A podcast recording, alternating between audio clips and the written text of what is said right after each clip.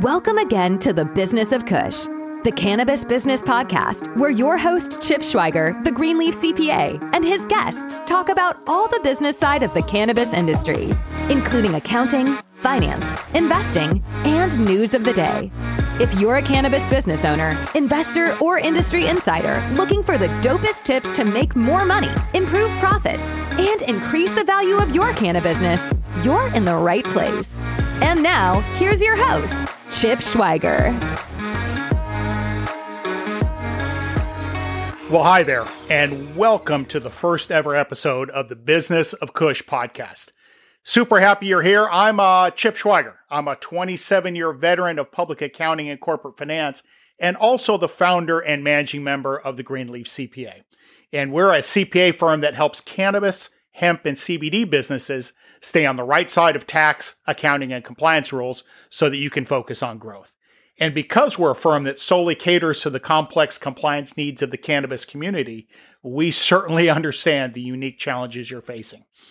So you may be asking yourself, why a cannabis business podcast? And particularly, why one from a cannabis CPA? Well, we've been looking for a long time in the podcast world for a great cannabis business podcast. Now, there are certainly good ones out there, and I'm a fan of them, but we wanted to create something specific to cannabis business owners, and particularly to those of you who are either just starting out or who are looking to scale and level up your cannabis business. So, the business of Kush was born, and episode one is right here, right now for you, the cannabis entrepreneur. And because being an entrepreneur is tough, right? It often takes years of hard work, long hours, and getting comfortable with rejection to become successful. Now, a lot of entrepreneurs give up or fail for other reasons, like running out of money. In fact, according to uh, Forbes magazine, many businesses fail because they cannot get and cannot raise the right kind of funding at the right time at the right valuation. They use too much of their own money and way too much money from friends and family, which, if you think about it, becomes a real distraction and a real bummer every time a friend or family member sees you at a party and asks about how the company and, oh, by the way, how their investment is doing. You know, cannabis entrepreneurs, like every other entrepreneur, can struggle too because they may not know how to value their company or how to phase investments along timelines designed to optimize valuations. They also often don't appreciate how much money it takes to meet milestones or how to respect their investors who deserve professional communications on a regular basis, especially if they plan to keep asking those very same investors for money. Now, add to this that being a cannabis entrepreneur is even tougher because you've got myriad regulatory matters to think about on top of the challenges that you share with non-canna businesses, especially, you know, if you're if you're in the plant touching side of the industry, it gets super tough. Which brings us back to money and to investments in your cannabis business. Now, one challenge we see a lot is hearing no from investors, which really hurts, right? I mean, it hurts the confidence, it hurts the pride, and it hurts the wallet when investors don't want to fund your cannabis startup. And for the folks that I know of, including some that I'm working with right now, hearing no over and over again continues to sting. I mean, if no one else believes in your idea, then can it really be that good? Well, that's not necessarily true. And the trick is to flip the script and use the pain as a sign to find out why there is a lack of interest on the part of investors. It could be that you just have been targeting the wrong type of investors for your cannabis business, or you need to provide more evidence of current and future success. Now, a lot of times I suggest that folks ask those very investors for a reason why they turned you down so that you can regroup and try again. And there are so many stories of founders who were rejected 10 or 20 or 30 times, which I know had to hurt. I mean, come on, 30 times? But if those folks gave up and skipped out on that 31st meeting, these companies wouldn't be where they are today. And I think it's because each meeting teaches us something about what investors are looking for and which ones need to be targeted. Every investor wants to bet on a winning horse because What's the point of losing money on purpose, right? But that's the risk taken on a gamble. And the same can be said about investing in cannabis startups. Now, watch Shark Tank, which I think is one of the most brilliant shows out there and really a, a masterclass on pitching. Watch that show and you'll quickly realize that as brilliant as your new cannabis venture may seem, it's got to make money for your investors. That's just the plain and simple truth of it. And one thing that we're going to do on this podcast is bring you the unvarnished truth. Look, no matter what stage your cannabis business is in, you're probably going to need some investment dollars. Uh, now, over the past few months, I've been helping put together pitch decks for a few startups and reviewing other ones, as well as watching, I don't know, probably 30 episodes of Shark Tank and seeing maybe about 120 products being pitched. So, to save you some time for each of you in this first episode, let's talk about the 10 most common reasons people don't invest in what looks like on the surface to be a good cannabis business. And I offer these to you as help because if you can address them head on, you dramatically improve your chances of securing financing. So the first two I've posted about on social media, and it comes down really to answering the question of do you have commercial viability and do you have market acceptance? So first one is that there's no proof of commercial viability. Uh, well, what are we talking about? Well, you wanted to develop an idea that could revolutionize the cannabis business, and it could be an amazing idea, but your concept may be too far out. Most investors are going to stay away until there's been more research, until your product has traction with customers or other investors show interest. And if you if you question this, just think about entering into a crowded geography with a dispensary on every corner. I mean, investors are going to take a pause at that. Right? Investors typically want to stick with a proven business model, especially in this industry. The second one is that there's no market acceptance. We talked about commercial viability, uh, but we also need to get over the hurdle of market acceptance, meaning, can you actually sell any of your product or service? Is there evidence that there's interest in your CBD line or that it has some traction? Have you sold anything yet? Maybe on Instagram or eBay? Have you run a successful Kickstarter campaign for that delivery service? Have you launched any kind of startup before? Passing those tests would prove that you have what it takes to get this startup off the ground. Now, if there are no pre orders for your online CBD shop or not much interest in your cultivation facilities, then it gets harder to prove that people are willing to pay for your product or service. And when that's the case, you sh- why should an investor give you money? So the trick here is really to show that your business is something worth putting hard-earned cash into and that this investment will work hard for your investors as your company starts to have success. Okay. The number three reason really comes down to trust. Are you sharing all of the relevant facts and figures for an investor to fairly assess the opportunity, or are you keeping critical pieces of information from potential investors? Now, they're not asking you to reveal every little secret regarding your business, but if they're investing in your cannabis company, they have to at least know the basics of what makes your company tick. How do you sell stuff? I mean, is it online hemp lotions or is it a brick and mortar dispensary? Do you have any patents or registered trademarks and are they protected? Are they already other investors? And if so, what does that dilution look like? Investors want to know everything relevant about your business. Keeping these key matters secret, and you'll risk having a potential investor flat out not trust you. And saw it just the other night on Shark Tank, and guess what? They didn't get the deal. Okay, number four is you don't have a business plan uh, or a business model. Now, if you don't have a business plan, you fail to tell an investor how and where you expect to take your company in the next couple of years. And even though you indicated that there's interest in your cannabis company offerings, creating a business plan is such an important piece of the puzzle. And I can't emphasize this enough. If your business plan doesn't add up or worse, you don't have one, then you won't then they won't invest in your startup. Full stop. Yes, I hear you. It may be the next great thing to solve a massive problem, but no business plan equals no money. Take it from me. So, the first pro tip sounds like we should have a bell here or something. Nope, there you go. The first pro tip is get help with your business plan from a consultant before you pitch investors. Okay, the number five reason is that the investors don't believe you can build your company. A great idea is one thing, making it a reality is another. And if you haven't convinced investors that your company can actually function, it's going to be real tough to get them on board. They may need to see some sort of working prototype of a product that you're developing. They also usually like to see research that says that the geography for a new dispensary, for example, isn't already saturated. And customer testimonials here are really important. So consider asking friends and family to sample your new THC infused product if that's what you're developing, or look into market research for whether your town can handle a new dispensary. Okay, the number six reason is your company is not the first to enter the market or is not unique. Now, most investors in mainstream industries I know typically don't invest in startups that are not trying to create something new or that have not come up with a different business model. And Barbara Corcoran on Shark Tank is famous for this question about who else is doing your thing or something similar. And the same is true in our industry. You must have something different or unique beyond what the competition has.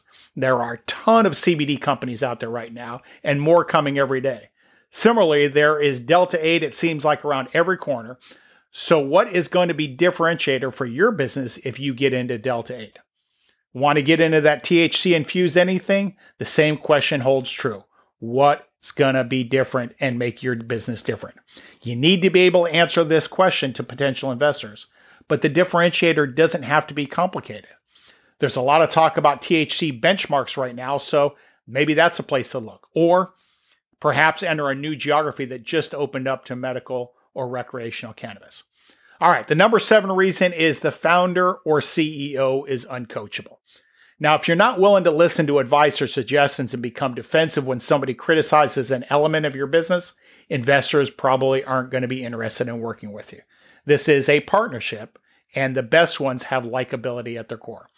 So, back to my favorite show just the other night again on Shark Tank, several founders came to pitch an idea and Robert Herjavec uh, made one suggestion, one simple suggestion, and they became offended. One of them even challenged Robert that he didn't really understand their business and asked what gave him the right to make that suggestion. Well, he picked up his toys and uttered those famous words I'm out. It made for great television, but they didn't get the deal, and their company is out of business now. All right, number eight is your startup costs too much. Now, you may think that your new canna company is worth, I don't know, $10 million, but investors price deals on earnings and margins and projections of customer sales and signed committed purchase orders. Yes, figuring out the value of your startup can be a challenge. And yes, the value should be based on past accomplishments and the company's potential. But there's got to be some anchor there to reality. And, and if investors feel like a startup is being assessed at a value that's too expensive, they may just look elsewhere for another investment opportunity. All right, the number nine reason is they just may not be the right investor. And this is what I call the it's not you, it's me phenomenon. I mean, essentially, your company is not operating in an area of their expertise, or they are currently oversubscribed in a particular vertical, say extraction businesses, right? So, just like a doctor may have a specialty, so do investors. Usually, in every episode of Shark Tank, one or two of the sharks will say how impressed they are with an idea being pitched, but admitted that they just don't know enough about the niche to help. So, do some research ahead of time and locate the investors who are involved in your vertical or who have experience with your vertically integrated operations if that's the direction that you're headed. And so, the second pro tip for the day is seek out canna friendly investors only. Don't waste time with other folks. You're just you're just wasting time and you're just wasting money. All right. The number 10 reason is there aren't any other investors right? This is kind of an odd one. If investors don't find evidence that others have invested in your business even a couple of thousand dollars it's going to be real tough to get an investment. They aren't interested in dilution but they do want to see interest from other investors. And oh by the way that could be you. So the question that they may ask is how strongly do you believe in this and how much have you put of your own money into it? The presence of other investments give an indication that someone else sees potential in your startup and that other people are supporting your vision. And a trick here is having a couple of investors already uh, involved, and that's good because they can help you promote your business to target larger investors.